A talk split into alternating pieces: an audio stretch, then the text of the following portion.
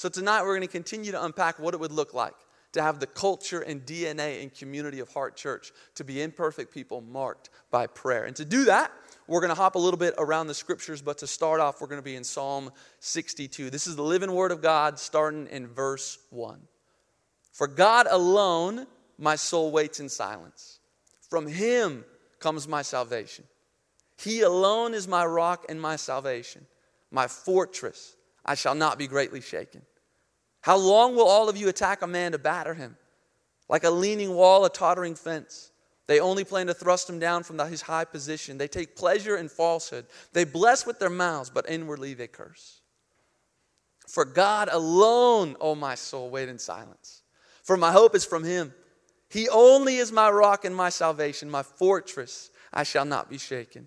On God rests my salvation and my glory. My mighty rock, my refuge is God.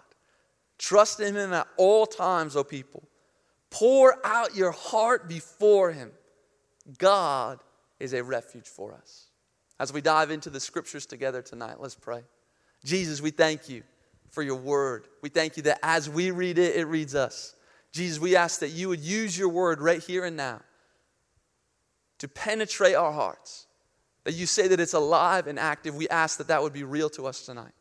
That you would wake up as our hearts in wonder of your word, that you would make known to us what you desire to make known to us. We thank you for your word, and we love you and we praise you. In your mighty name, Jesus. Amen. Amen. Uh, I don't know about you, but there seems to be a swirling lie in our society today that claims that we are our own best answer, that becoming self sufficient is the way to the good life uh, that if we can just gather enough resource, then we can sustain, survive, and be sufficient. The hard part about that lie, though, is that it negates the sinful nature of humanity, and far worse, it denies the need for Jesus. But you see, what we need isn't more man made movements or programs. Uh, what we need isn't to be found being self sustaining and self sufficient. No, there is actually no answer within ourselves. What the brokenness of humanity needs, what my brokenness needs, is an awakening again of deep desperation of God and deep revelation of who Jesus is. And prayer does both. And I don't know about you, but even in moments when you think that you are actually, oh, I'm doing what God wants me to be doing, we can actually just be going through a habitual motion and missing out on everything that Jesus has for us. But you see, in prayer, it awakens into our desperation for the Lord God and brings us revelation of who Jesus is. Prayer is the secret sauce of the saints. It's the weapon of the weak. Prayer is the posture of the disciple, the common and ordinary follower of Jesus. Prayer is, besides the gospel, the most powerful thing that the church has to offer.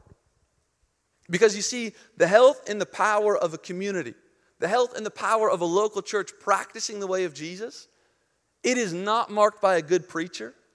It is not marked by catchy music or great coffee or an awesome building. No, the dynamic move of imperfect people brought forth by the Holy Spirit that can change lives forever is marked by prayer. It is marked by prayer. It is always the praying church that is the most powerful church because a praying church is always aware of their desperation for God is always aware of the good news of the gospel and is always aware that humanity is so loved by Jesus. Because in the posture of prayer, we push back the lie that we can be self sufficient, that we can sustain our own lives, that we can save ourselves. Prayer leaps us joyfully into the arms of grace so that we can see what is happening in Psalm 62 clearly of what we just read. Look at these verses. Psalm 1 and, uh, verse 1 and 2. For God alone my soul waits in silence. From him comes my salvation. He alone is my rock and my salvation, my fortress. I shall not be greatly shaken. What a society rattling claim. For God alone my soul waits in silence. From him comes my salvation. Hold on. Like, who is this author of Psalm 62 that makes such outrageous claims? You mean to tell me that you are just going to wait in silence? Like, don't you have things to do? Important matters to attend to? People to please, status to strut, highlight reels to post and parade about how awesome your achievements are? Why would you just go about being all silent and living like you don't have anything to prove? The psalmist's response From God alone comes my salvation. From God alone comes everything that I need. So you mean to tell me that Jesus is an all sufficient Savior who does all the heavy lifting? brings you your salvation by grace, and you can just prayerfully rest in Him? Why are more people talking about this? Are you kidding me? Yep. Oh, but the person who wrote Psalm 62, he's probably like a nobody who has nothing going on. Real easy to be silent and alone before God because there's no busyness of life. He probably doesn't have a full and important life, the Mr. Author of Psalm 62. Ooh, look at you go. Actually, the author of Psalm 62, he's the king, King David. He has a legion, a legion of men at his beck and call as his army.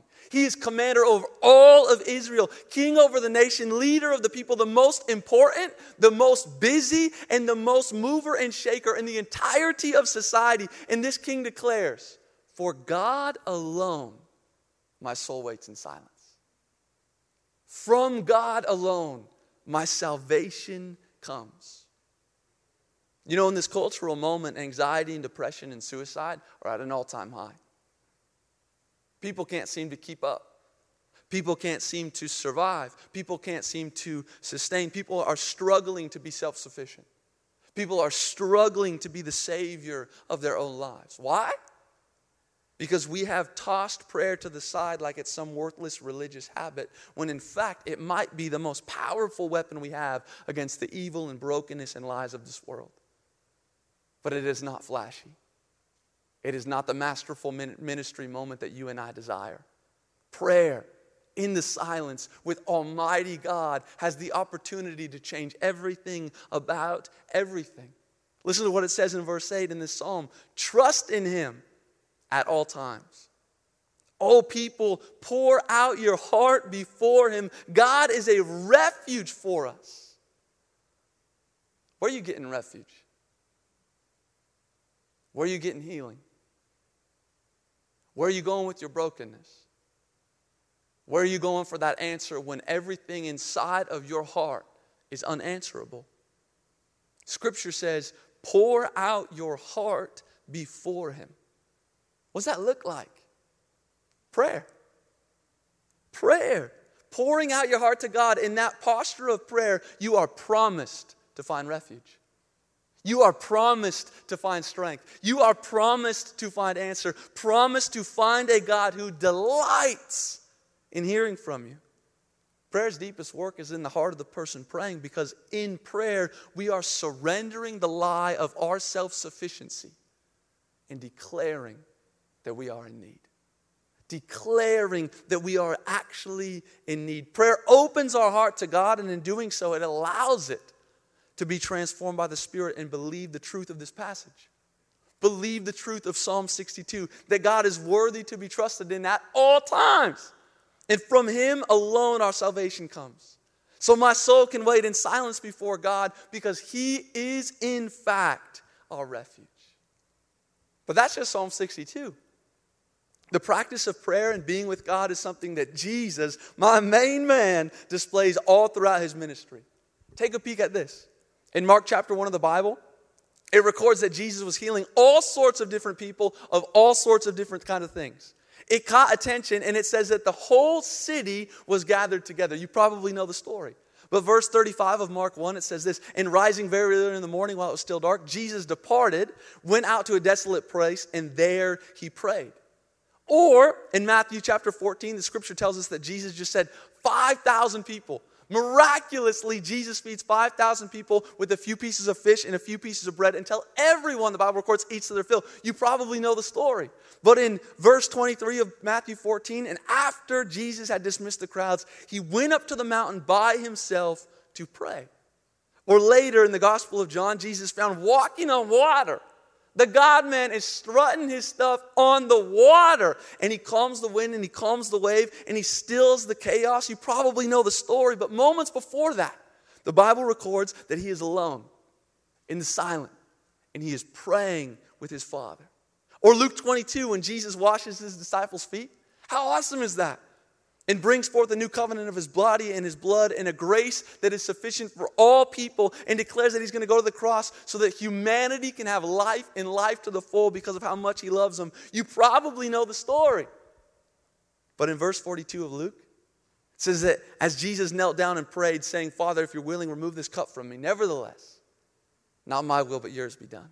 Or when the Savior is strung up on a cross and is taking the wages of our sin on his shoulders because of how much he loves you and how much he loves me. And he prays the most heart aching prayer of all and he pours out his heart to God. My God, my God, why have you forsaken me? That is quickly followed by the prayer, Father, forgive them. They know not what they do. What is quickly followed by the prayer that is sealed with crying out, It is finished. But you probably know the story. You see, we probably all know the story. We probably have all heard the story in some capacity before, and we commonly get so caught up in the big, flashy ministry moments and we mistake them for the miracle. In every single one of those stories, we mistake the miracle for what is actually taking place. Because you see, the miracle, it isn't the fish and the loaves, it isn't the walking on water. It isn't the healings, the opening of the blind eyes, the deaf ears, and making lame people walk again. The miracle isn't all the awesome accounts of Jesus meeting our everyday needs in calming storms. Yes, it's all awesome and great, but the miracle is that by Jesus, we, as imperfect people, are invited to communicate with a holy God who loves us just like Jesus is. The miracle is that when we pour out our hearts to God and open our lips and get alone in the quiet with God who loves us and pray, we find the truth that our Lord God delights to hear from you. And He has the power, and He is willing, and He is able to answer. The miracle is the invitation to pray, the invitation to know God's love. How could there be a God that is that powerful, yet that personal?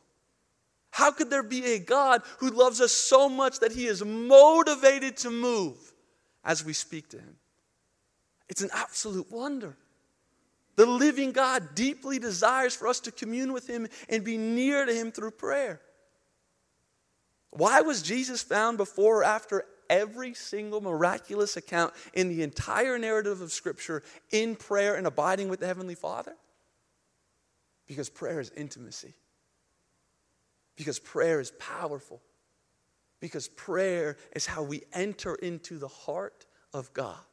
Because prayer is the thin place where heaven and earth meet.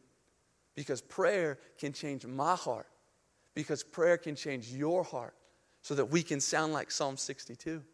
For God alone my soul waits in silence.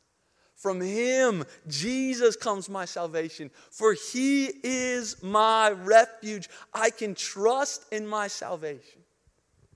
You see, prayer banishes the lie of our self sufficiency and brings us into the presence of Jesus, who is our salvation and wants all of humanity, including you, to become fully alive in his love.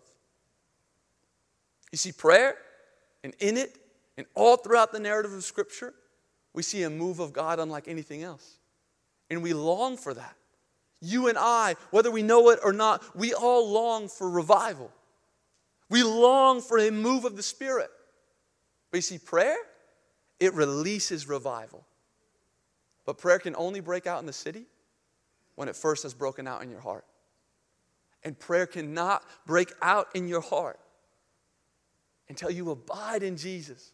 Get alone with Him like He got alone with His Father and just pour out your heart to Him. The heart transformation we all need comes from the gift of prayer. Prayer that awakens us again to the desperation we need for God and a revelation of who Jesus is. We want this community to put a dent in the darkness, right? We want to be a community of imperfect people who actually look like Jesus, right? We want to be so wrecked by our sin that we stop looking at everybody else's, become so in awe with the love of the Heavenly Father that it consumes us, right? A community that moves from spectating and hoping to see change into participating and partnering with Jesus to bring change.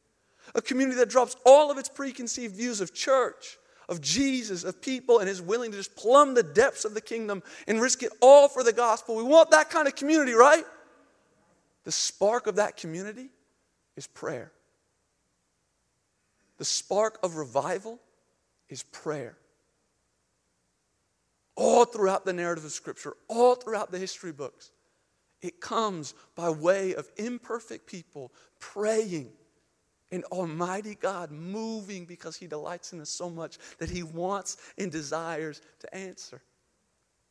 And when that prayer, that spark becomes a furnace, oh, it burns so hot that it brings warmth to the whole city. It brings warmth to everyone that we encounter. You see, because it releases revival in our hearts. And then in turn, it releases revival to those around us.